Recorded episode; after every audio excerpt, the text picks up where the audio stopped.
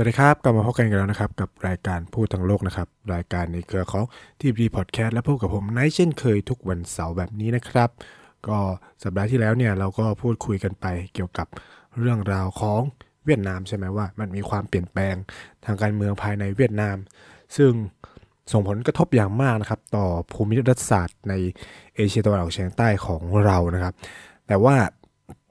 สัปดาห์นี้เนี่ยนายอยากหยิบยกเรื่องราวอีกหนึ่ง ประเด็นที่คิดว่ามีความน่าสนใจ แล้วก็เป็นข่าวใหญ่ไปทั่วโลกนะครับ ซึ่งก็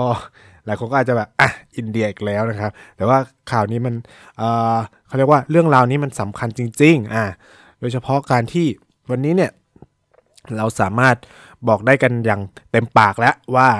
วันนี้ประเทศที่มีประชากรเยอะที่สุดในโลกไม่ใช่จีนอีกแล้วนะครับ แต่เป็นอินเดียนั่นเองนะครับ ซึ่งแน่นอนว่า คำถามที่ตามมาก็คือ แล้วการที่อินเดียเนี่ยกลายเป็นประเทศที่มีประชากรเยอะที่สุดในโลกเนี่ยมันมีความหมายยังไง โดยเฉพาะในพิติทางการเมืองเศรษฐกิจและสังคมระหว่างประเทศเนี่ยบทบาทของอินเดียจะเป็นยังไงบ้างนะครับ เพราะว่าต้องไม่ลืมว่าในปัจจุบันเนี่ย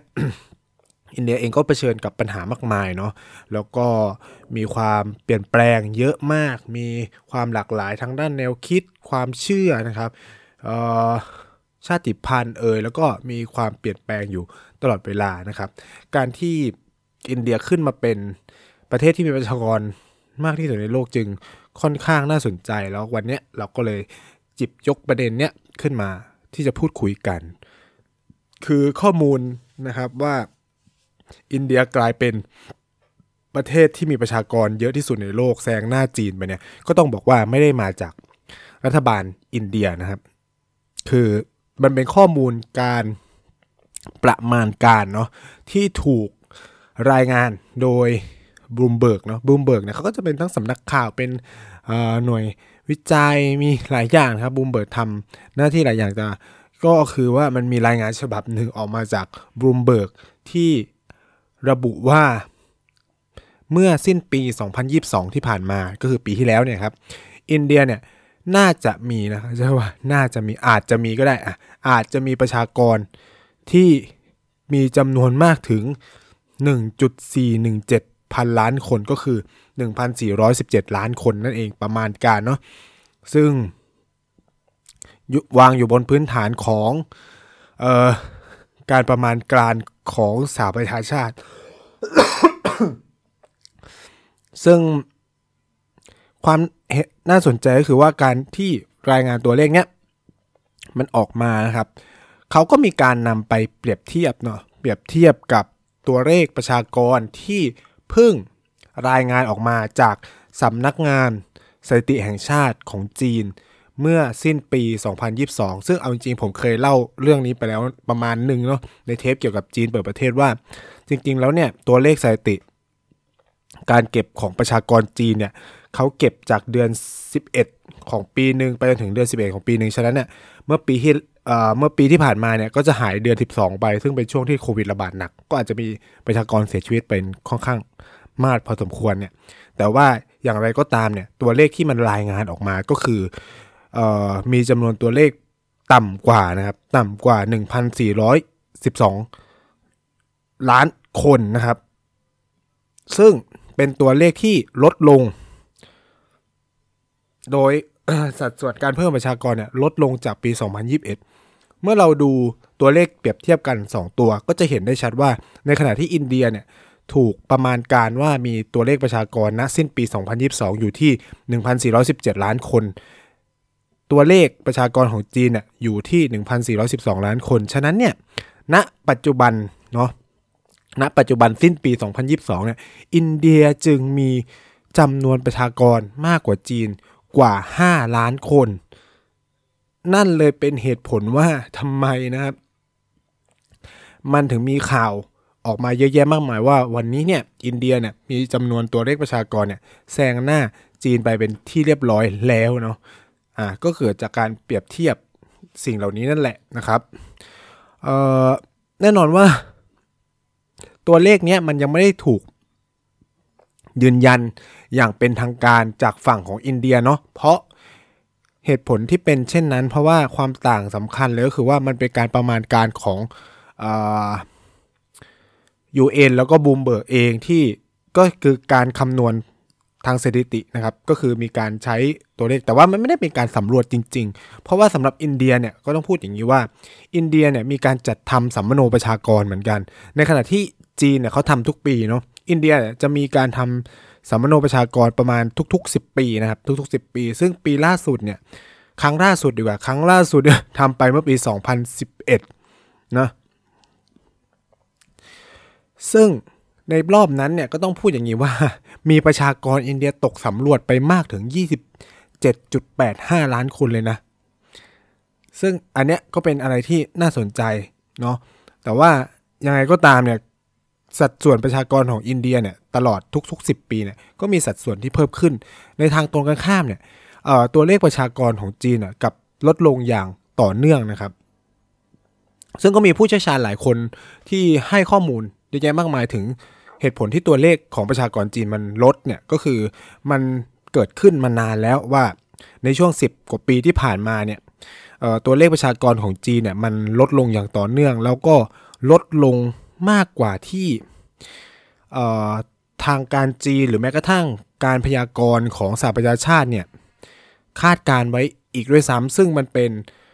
วิกฤตหนึ่งที่สำคัญเนาะ ของของจีนในปัจจุบันเลยก็ว่าได้ เพราะว่าตัวเลขประชากรลดลงอย่างมาก แต่ว่าถ้าพูดกันแบบแฟร์ๆนะครับพูดกันแบบแฟร์ๆเนาะก็คือว่าจริง ๆ แล้วเนี่ยอนุทวีปอินเดียหรืออินเดียเนี่ยเป็นภูมิภาคที่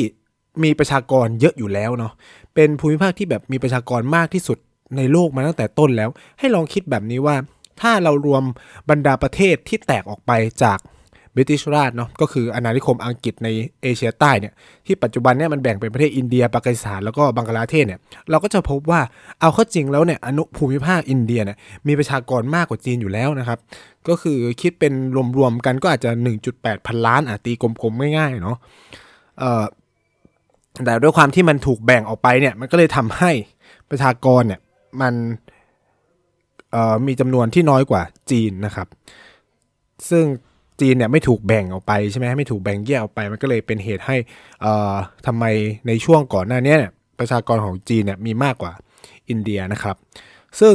หากถามว่าทำไมจำนวนประชากรของอินเดียเนี่ยสามารถ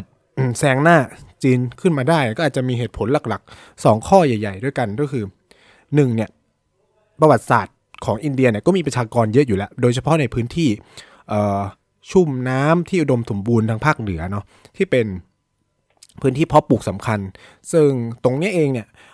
จำเป็นต้องอาศัยแรงงานคนจำนวนมาก ก็เลยทำให้มีสัดส่วนประชากรในบริเวณนี้ค่อนข้างมาก ในขณะเดียวกันเนี่ยการที่อินเดียเนี่ยมีเขาเรียกว่าอะไรอัตราการให้กำเนิดที่ค่อนข้างสูงในช่วงหลายปีที่ผ่านมาเนี่ยก็เป็นผลสำคัญของความต่างทางด้าน องค์ความรู้ของประชากรในเรื่องเกี่ยวกับเพศศึกษาหรืออะไรก็ว่าไปนะครับอออันนี้ก็ต้องเป็นส่วนหนึ่งที่ผมขอพูดไว้อย่างนี้ว่าไม่ใช่เป็นความคิดเนาะของผมเองนะครับ ก็มีการบทวิเคราะห์ออกมาส่วนหนึ่งว่าเนี่ยส่วนหนึ่งก็เป็นผลจาก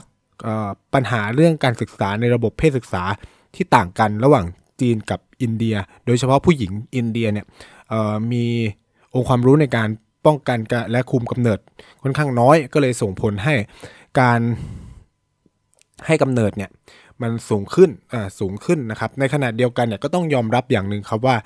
อินเอ่อในขณะที่อินเดียเนี่ยไม่มีนโยบายในการคุมกำเนิดเลยนะครับ ตรงกันข้ามเนี่ย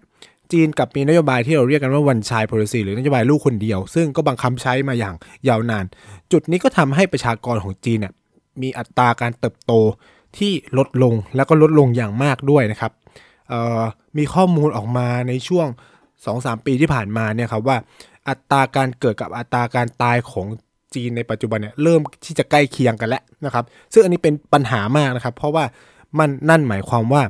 สัดส่วนประชากรของจีนเนี่ยจะลดลงนะในอนาคต เพราะว่าคนไม่มีลูกในขณะที่คนตายเพิ่มขึ้น ผู้สูงอายุเพิ่มขึ้น นั่นก็จะส่งผลให้จีนเนี่ยเข้าสู่สังคมผู้สูงอายุเร็วขึ้นตามไปด้วยนะครับ ในขณะที่อินเดียเนี่ยในขณะที่อินเดียเนี่ย ก็มีความพยายามเนาะที่จะลดอัตราการเกิดของประชากร ซึ่งก็ใช้เวลานานพอสมควรนะกว่าที่จะประสบความสำเร็จ ซึ่งปัจจุบันเนี่ยอาจกล่าวได้ว่าอัตราการเกิดต่อจำนวนผู้หญิงหนึ่งคนของอินเดียเนี่ยอยู่ที่ประมาณ2เด็ก 2 คนนะต่อผู้หญิง 1 คนและซึ่งก็ถือว่าลดลงมากแล้วก็เป็นหนึ่งในนโยบายที่ค่อนข้างประสบความสำเร็จ โดยที่ไม่จำเป็นต้องบังคับใช้กฎหมายแบบเดียวกับจีนที่เป็นนโยบายแบบ ลูกคนเดียวนะครับ ซึ่งตรงเนี้ยการที่ผู้หญิงหนึ่งคนของอินเดียเนี่ยสามารถมีลูกได้สองคนมันก็ส่งผลให้จำนวนประชากรของอินเดียเองเนี่ยก็เพิ่มขึ้นตามไปด้วยนะครับ แล้วยิ่งไปกว่านั้นเนี่ยที่ถือว่าเป็นจุดแข็งสำคัญของอินเดียที่ทำให้ประชากรเพิ่มขึ้นในขณะที่จีนเนี่ยลดลงก็คือว่า โดยภาพรวมเนี่ยประชากรของอินเดียในปัจจุบันเนี่ยครับก็คือ อยู่ในวัยแรงงานเนาะก็คือมากกว่า 2 ใน 3 ของประชากรอินเดียเนี่ยมีอายุต่ำกว่า 35 ปี ซึ่งเป็นช่วงอายุที่กำลังเจริญพันธุ์เนาะแล้วก็มีลูกได้ค่อนข้างเยอะนะครับ แม้ว่าสถิติค่าเฉลี่ยเนี่ยจะระบุว่าผู้หญิงหนึ่งคนของอินเดียจะมีลูกประมาณ 2 คนก็ตามทีเนี่ย แต่ในความเป็นจริงเนี่ยมันก็มีความต่างนะครับ ในแต่ละพื้นที่ของอินเดียอยู่ อย่างเช่น ในพื้นที่อย่างภาคเหนือ ของอินเดียอย่างในรัฐอุตรประเทศหรือพิหารเองเนี่ยอัตราการเกิดเนาะของประชากรเนี่ยค่อนข้างจะสูงอยู่ที่ประมาณ 2.35 แล้วก็ 2.98 นะต่อผู้หญิง 1 คน ซึ่งก็สูงกว่าค่าเฉลี่ยปกติในขณะที่พื้นที่ทางตอนใต้เนี่ยอัตราการเกิดเนี่ยก็ค่อนข้างต่ำนะอยู่ที่ประมาณ 2.1 กว่ากว่าเองนะครับ หรืออยู่ในระดับค่าเฉลี่ย ของทั้งประเทศนะครับ ซึ่งตรงนี้เองก็ทำให้จำนวนประชากรของอินเดียเนี่ยไม่ค่อยมีเสถียรภาพในการควบคุมมากเท่าไหร่นักนะแล้วเมื่อพิจารณาไปในระดับความหลากหลายของประชากร ไม่ว่าจะเป็นความเชื่อศาสนาเนี่ยก็พบอีกว่าเมื่อเปรียบเทียบกันระหว่างคนมุสลิมกับคนฮินดูเนี่ย ระหว่างปี 1992 แล้วก็ปี 2005 เนี่ย เราพบว่าอัตราการเกิดของคนมุสลิมเนี่ยลดลงนะครับ จากผู้หญิงหนึ่งคนให้กำเนิดบุตรเนี่ยประมาณ 4.4 คนปัจจุบันในปี 2005เนาะในปี 2005 ก็จะเหลือประมาณ 2.6 ก็ถือว่าลดลงมาค่อนข้างเยอะนะในขณะที่ชาวฮินดูเนี่ยก็ลดลงจาก 3.3 มาเป็น 2.1 ต่อผู้หญิง 1 คนนะครับ อันนี้เราก็จะได้เห็นความแตกต่างที่มันมันเปลี่ยนแปลงไปและ อย่างไรก็ตามเนี่ยก็ต้องพูดว่าแม้ว่าจะมีรายงานนะครับออกมาว่าอินเดียเนี่ยแซงหน้าจีนเป็นประเทศที่มีประชากรมากที่สุดในโลกแล้วเนี่ย แต่ในปัจจุบันก็ยังไม่มีตัวเลขอย่างเป็นทางการเนาะออกมาจากฝั่งอินเดียอย่างที่เคยเล่าไปนะครับ จริงๆแล้วเนี่ยการจัดทำสัมมโนประชากรเมื่อปีเมื่อรอบก่อนเนี่ยในปี 2011 เนี่ยเมื่อเราคำนวณดีๆเนี่ยก็ทุก ๆ 10 ปีเขาจะมีการสัมมโนประชากร ซึ่งทำมาตั้งแต่ปี 1981 แล้วนะครับ อันนี้ก็ต้องก็ต้อง ก็ต้องมองอย่างนี้เนาะว่าอินเดียเขาไม่ได้ทำแบบนี้ทุกปีหรอกเขาทาทุกสิบปีมาตั้งแต่ยุคที่เขาเป็นอาณานิคมอังกฤษแล้วนะครับ แล้วก็ไม่ได้เปลี่ยนอะไรนักเนื่องจากมันต้องใช้ทรัพยากรค่อนข้างเยอะมันจะต่างกับจีนในปัจจุบันที่เขามีเทคโนโลยีมีหลายอย่างในการจัดการในขณะที่อินเดียเองเนี่ยยังคงมีปัญหาเรื่องระบบสัญชาติ มีปัญหาเรื่องการพิสูจน์สัญชาติแล้วปัญหาเรื่องการคำนวณ ประชากรที่แท้จริงอยู่เลยนะครับ ดังที่มันเกิดปัญหาก่อนหน้านี้เรื่องที่มันมีการออกพระราชบัญญัติสัญชาติของอินเดียใหม่ออกมาเนี่ยมันก็ทำให้คนอินเดียจำนวนหนึ่งเนี่ยหลุดออกจากสารระบบ ไปโดยปริยายอะไรเงี้ยมันก็มีข้อตกเถียงกันในตรงนี้อยู่นะครับ ซึ่งนั่นเป็นเหตุผลหนึ่งที่ไม่สามารถทำสมมติประชากรได้ทุกๆ ปีเนาะซึ่งถ้าเราคำนวณดีๆเนาะรอบที่แล้ว 2011 รอบใหม่ก็ควรทำให้เสร็จตั้งแต่ปี 2021 ถูกไหมครับ แต่ว่าถ้าเรานึกย้อนไปดีเนี่ย 2021 ก็เป็นช่วงหนึ่งที่อินเดียเผชิญกับปัญหาโควิดอย่างหนักนะ ก็เลยทำให้เกิดการเเลื่อนการสัมมโนประชากรของอินเดียออกไปนะครับ แล้วก็หากถามว่าจะจะทำเมื่อไหร่ นักวิเคราะห์บางส่วนเนาะก็มีความเชื่อว่าการสัมมโนประชากรรอบใหม่ของอินเดียเนี่ยอาจจะเกิดขึ้นหลังการเลือกตั้งในปี 2024 เนาะ แต่ว่าอะไรก็เกิดขึ้นได้นะครับ เพราะว่าฝ่ายรัฐบาลก็อาจจะใช้การสัมมโนประชากรในการเป็นเครื่องมือสำคัญในการหาเสียงเลือกตั้งก็ได้นะครับนะแล้วก็ใช้เป็นเอ่ออะไรอะเป็นข้อมูลในการหาเสียงเลือกตั้งก็ได้ ซึ่งก็อาจจะเกิดขึ้นในปีนี้ก็ได้นะครับสิ่งสิ่งเอ่อเรียกได้ว่าการสัมมโนประชากรที่จะเกิดขึ้นรอบใหม่เนี่ยไม่สามารถทำนายได้อย่างจริง ๆ จังๆ ว่าจะเกิดขึ้นเมื่อไหร่นะครับ ซึ่งแน่นอนว่า การที่ยังไม่มีตัวเลขออกมาชัดเจนเนี่ย มันก็ทำให้ เกิดปัญหาพอสมควร เพราะว่ามันส่งผลต่อการออกแบบนโยบายของภาครัฐนะครับ ทั้งในเชิงนโยบายประชากร นโยบายเศรษฐกิจแล้วก็การวางแผนการพัฒนาประเทศด้วย เพราะว่าหนึ่งรัฐบาลอินเดียเป็นหนึ่งในรัฐบาลที่ให้การสนับสนุนประชากรเยอะมีการกระจายผลประโยชน์ในระดับเศรษฐกิจให้กับประชากรกลุ่มเปราะบางเยอะนะครับ การที่ยังไม่มี ข้อมูลเหล่านี้มันก็จะส่งผลให้การจัดทำมาตรการและนโยบายต่างๆเนี่ยมีความล่าช้าออกไปได้เช่นเดียวกันนะครับ ซึ่งอันนี้ก็ต้องมาติดตามกันดูว่าการสำนวนประชากรเนี่ยจะเกิดขึ้นยังไงบ้างนะครับ ซึ่งอันนี้ก็จะเป็นภาพรวมตัวเลขประชากรที่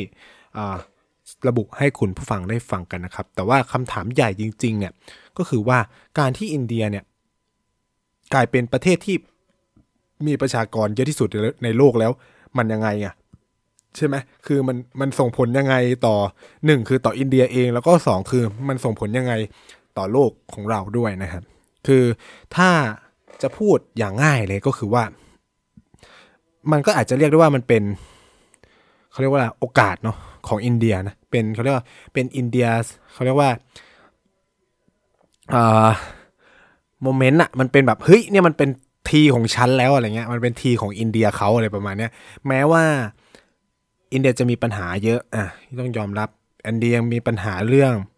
ความยากจนใช่ไหมการกระจายความเท่าเทียมใช่ไหมยังมีปัญหาเรื่องอความขัดแย้งในระดับชุมชน หรือแม้กระทั่ง มีปัญหาในการเข้าถึงโอกาสแล้วก็การศึกษาเนี่ยก็ต้องยอมรับอย่างหนึ่งว่า อินเดียก็เป็นประเทศหนึ่งอะที่มันมีความเขาเรียกว่าอะไรมีปัจจัยหลายตัว โดยเฉพาะ 4 ปัจจัยสำคัญที่อาจจะเรียกว่าสะท้อนความเป็นอินเดียเนี่ยก็คือ 1 คือมันมีความพลวัตสูงนะ มีความหลากหลายของแนวคิดเออเขาเรียกว่ามีแบบแนวคิดเยอะนะครับ มีความหลากหลายของประชากรแล้วที่สำคัญก็คือ มีความเปลี่ยนแปลงอยู่อย่างสม่ำเสมอ นี่ก็อาจจะเรียกว่าเป็น 4 สิ่งสำคัญที่เราจะใช้อธิบายอินเดียได้นะครับ อย่างที่กล่าวไปก่อนหน้านี้นะครับว่าปัจจุบันเนี่ยประชากรอินเดียเนี่ยมากกว่า 2 ใน3เนี่ยเป็นประชากรวัยแรงงาน จุดเนี้ยถือว่าเป็นจุดแข็งสำคัญของอินเดีย ในขณะที่หลายประเทศทั่วโลกนะ โดยเฉพาะในภูมิภาคเอเชียตะวันออกเอยหรือแม้กระทั่งเอเชียตะวันออกเฉียงใต้บางประเทศรวมไทยด้วยเนี่ย เรากำลังเข้าสู่สังคมผู้สูงอายุเนาะอินเดีย ในฐานะหนึ่งในประเทศสำคัญของโลกเนี่ยกับมีจำนวนประชากรที่อยู่ในวัยแรงงานซะเยอะ แล้วก็มีขนาดที่ค่อนข้างใหญ่ ตรงนี้เองก็ถือว่าเป็นโอกาสสำคัญของอินเดียที่จะเติบโตไปได้ ซึ่งเราก็เห็นแล้วล่ะครับว่า เออมันมีตัวเลขการเติบโตทางเศรษฐกิจของอินเดียค่อนข้างมาก แม้ว่าเราจะเห็นว่าอัตราการว่างงานของอินเดียเนี่ยมีค่อนข้างสูงเนาะแล้วก็การจ้างงานจำนวนหนึ่งเนี่ยอยู่ในภาคที่ไม่เป็นทางการเนาะคือต้องพูดอย่างนี้ว่าไอ้ตัวเลขการว่างงานเนี่ยยังคงมีปัญหาเนาะในไทยก็มีปัญหาเหมือนกันนะครับว่าเฮ้ยคุณจะคำนวณยังไงว่าใครว่างงานหรือไม่ว่างงาน ยกตัวอย่างเช่น นักศึกษาที่มึงจบใหม่ แต่เลือกที่จะไม่หาไม่เลือกงานเออใช่คำนี้จะถือว่าเป็นบุคคลว่างงานไหมเออสิ่งเหล่านี้มันก็เกิดขึ้นในในประเด็นของอินเดียเหมือนกันนะครับ หรือแม้กระทั่งว่าเฮ้ยคนที่ตัดสินใจอยู่ในภาค การทำงานที่ไม่เป็นทางการ เช่นเป็นฟรีแลนซ์เป็นอะไรจัดเป็นคนว่างงานไหมเพราะว่าเขาไม่ต้องการเข้าสู่ระบบ อย่างเป็นทางการของรัฐ เช่น พวกระบบภาษีนู่นนี่นั่นอะไรเงี้ยจัดเป็นคนว่างงานไหมสิ่งเหล่านี้มันก็มีอยู่เยอะในอินเดียเหมือนกันนะครับ ตรงนี้เองเนี่ยก็เลย ยังคงเป็นปัญหาอยู่นะว่าเอาเข้าจริงแล้วเนี่ย อินเดียมีอัตราการว่างงานสูงจริง หรือมันเกิดจากการมองแบบองค์รวมมากจนเกินไปนะครับซึ่งตรงนี้เองก็ทำให้อินเดียแล้วในขณะเดียวกันก็พูดอย่างนี้ ในขณะเดียวกันเนี่ยการที่มีจำนวนแรงงานเยอะเนี่ยมันก็ส่งผลให้อินเดียสามารถเป็นฐานการผลิตทางอุตสาหกรรมได้ดีมากยิ่งขึ้น โดยเฉพาะในอุตสาหกรรมที่ต้อง การใช้แรงงานจำนวนมากนะครับ ซึ่งรวมถึงอุตสาหกรรมที่ถือได้ว่ามีความสำคัญของโลก ไม่ว่าจะเป็นอุตสาหกรรมโทรศัพท์มือถือหรือเซมิคอนดักเตอร์เนี่ยก็ถือได้ว่าอินเดียสามารถมีศักยภาพทำได้ในปัจจุบัน แล้วก็อย่างที่เรารับรู้กันว่า ตอนนี้อินเดียกำลังเดินหน้า สู่การเป็นประเทศที่มีขนาดเศรษฐกิจใหญ่เป็นอันดับ 3 อันดับ 3 ของโลกเป็นรองเพียงจีนและสหรัฐอเมริกาในอนาคตนะครับ โดยเขาพยากรณ์กันว่า อาจจะภายในสิ้นทศวรรษนี้ก็คือราวปี 2030 เนี่ย อินเดียก็น่าจะขึ้นเป็น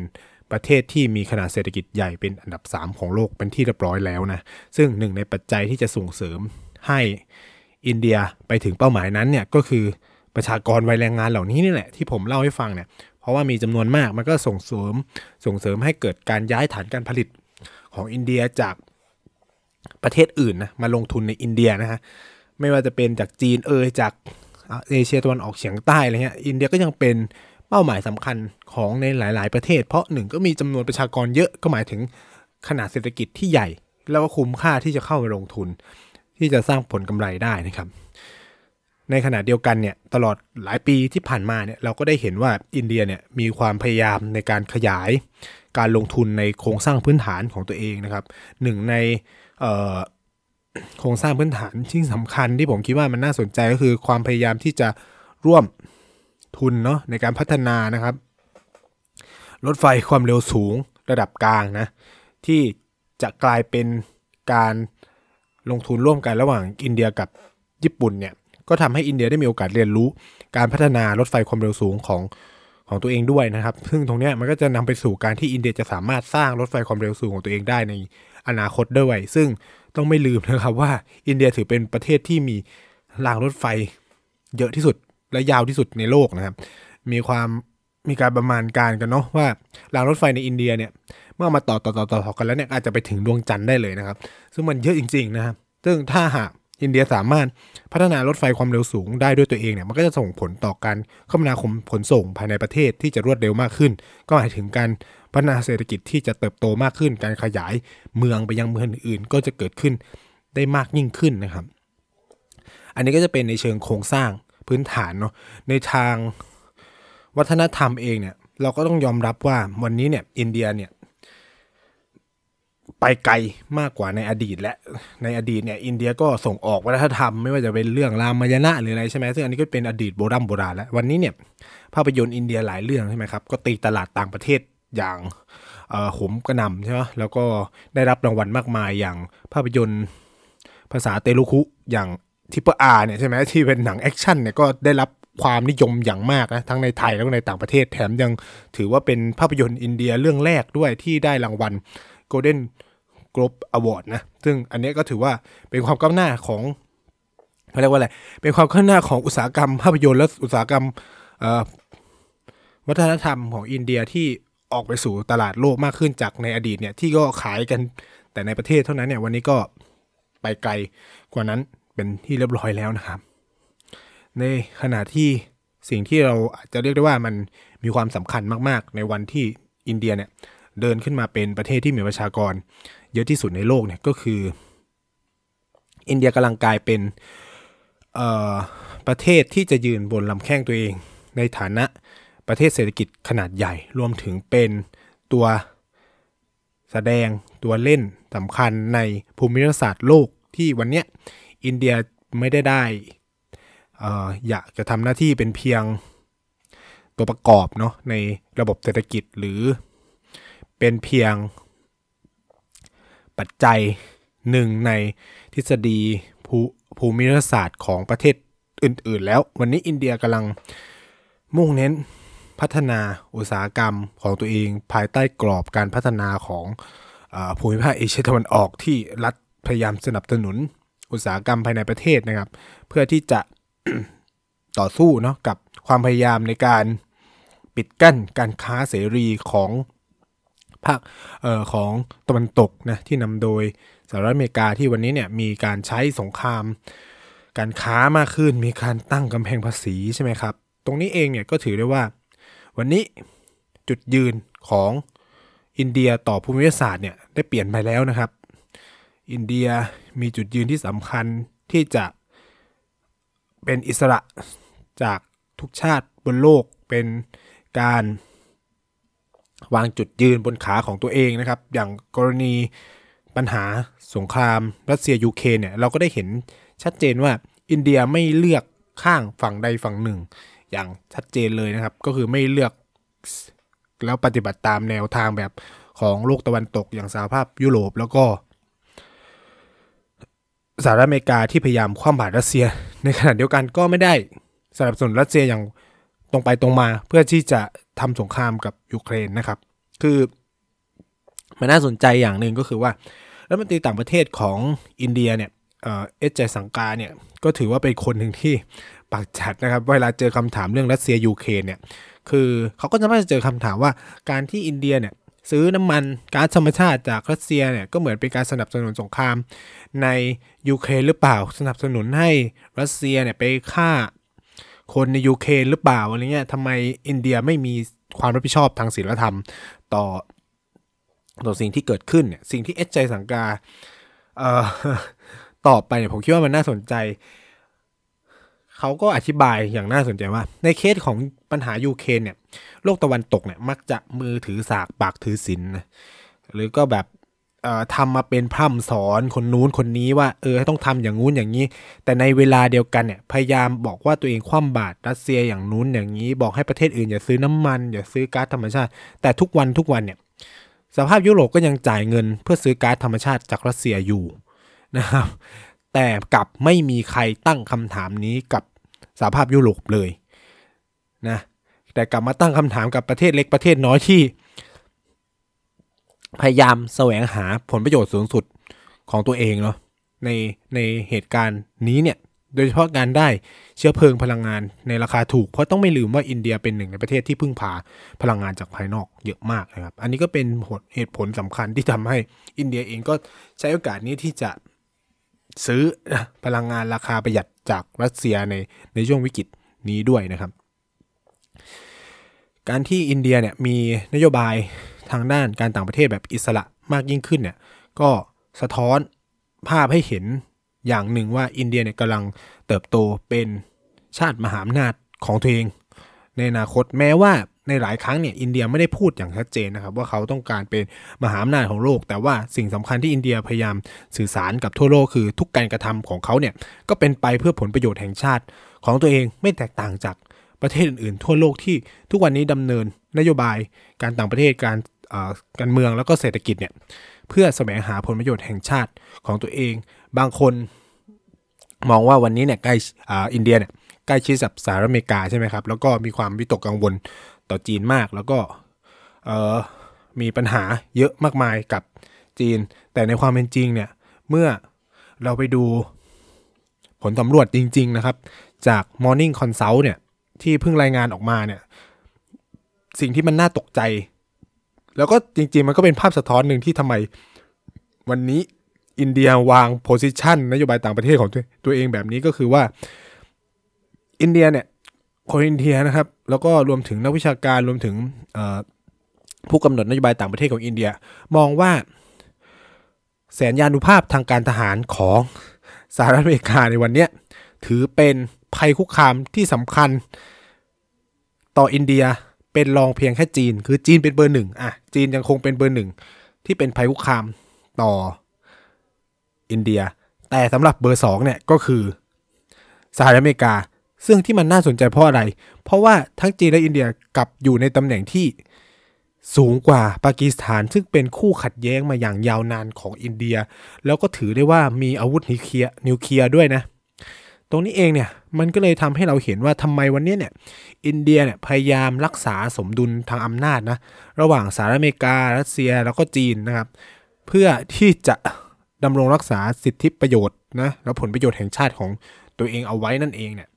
ตรงนี้ก็ถือว่า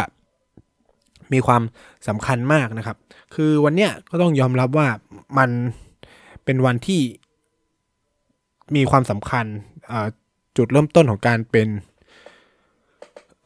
ประเทศที่มีขนาดประชากรมากที่สุดในโลกเนี่ยก็ถือว่าเป็นปัจจัยหนึ่งที่ส่งเสริมให้อินเดียสามารถเดินตามความฝันเนาะที่จะเป็นประเทศที่มีขนาดเศรษฐกิจใหญ่เป็นอันดับ 3 ของโลกภายใน ทศวรรษนี้ ในขนาดเดียวกันเนี่ยอินเดียเองเนี่ยก็พยายามส่งเสริมให้ประชากรเหล่านี้มีงานทำมีคุณภาพชีวิตที่ดียิ่งขึ้นตามไปด้วยนะไม่ใช่ว่าเออมีประชากรเยอะแล้วก็จบเนาะมันก็ต้องส่งให้คุณภาพชีวิตของคนในประเทศเนี่ยเพิ่มขึ้นตามไปด้วย อันนี้ก็เป็นหลักการที่ง่ายๆนะไม่ไม่ต้องอธิบายมากมายนะครับ ซึ่งตรงเนี้ยเองเนี่ยวันนี้อินเดียเราเอ่อได้เดินทางมาถึงจุดที่ เป็นจุดเปลี่ยนสำคัญของเขานะครับ ซึ่งผมคิดว่ามันมีความสำคัญ แล้วก็จะมีความสำคัญมากด้วยสำหรับประเทศไทยที่ วันนี้เราควรจะกระจายความเสี่ยงในการค้าการลงทุน รวมถึงการสร้างความร่วมมือระหว่างประเทศให้มากขึ้นนะครับ วันนี้อินเดียก็ถือว่าเป็นอีกหนึ่งประเทศที่น่าจับตานะแล้วก็หากผู้กำหนดนโยบายเนาะได้มีโอกาสรับฟังเนี่ยก็คิดว่า การ มองไปทางอินเดียเนี่ยก็ถือว่าเป็นอีกทางเลือกหนึ่งที่ดีนะที่จะทำให้ประเทศไทยเรามีจุดยืนในภูมิรัฐศาสตร์โลกที่แข็งแกร่งมากขึ้น มีพันธมิตรใหม่ ๆ มากยิ่งขึ้น ในขณะเดียวกันก็คือดำรงสถานะความเป็นมหาเขาเรียกว่ามหาอำนาจขนาดกลางขนาดเล็กที่ออยู่รอดในสมรภูมิ ความขัดแย้งของบรรดามหาอำนาจขนาดใหญ่ในโลกไปนี้ได้นะครับสำหรับวันนี้เนี่ย รายการพูดทั้งโลกก็ขอจบรายการแต่เพียงเท่านี้นะครับ แล้วก็พบกันใหม่สัปดาห์หน้า สัปดาห์นี้ลาไปก่อนสวัสดีนะครับ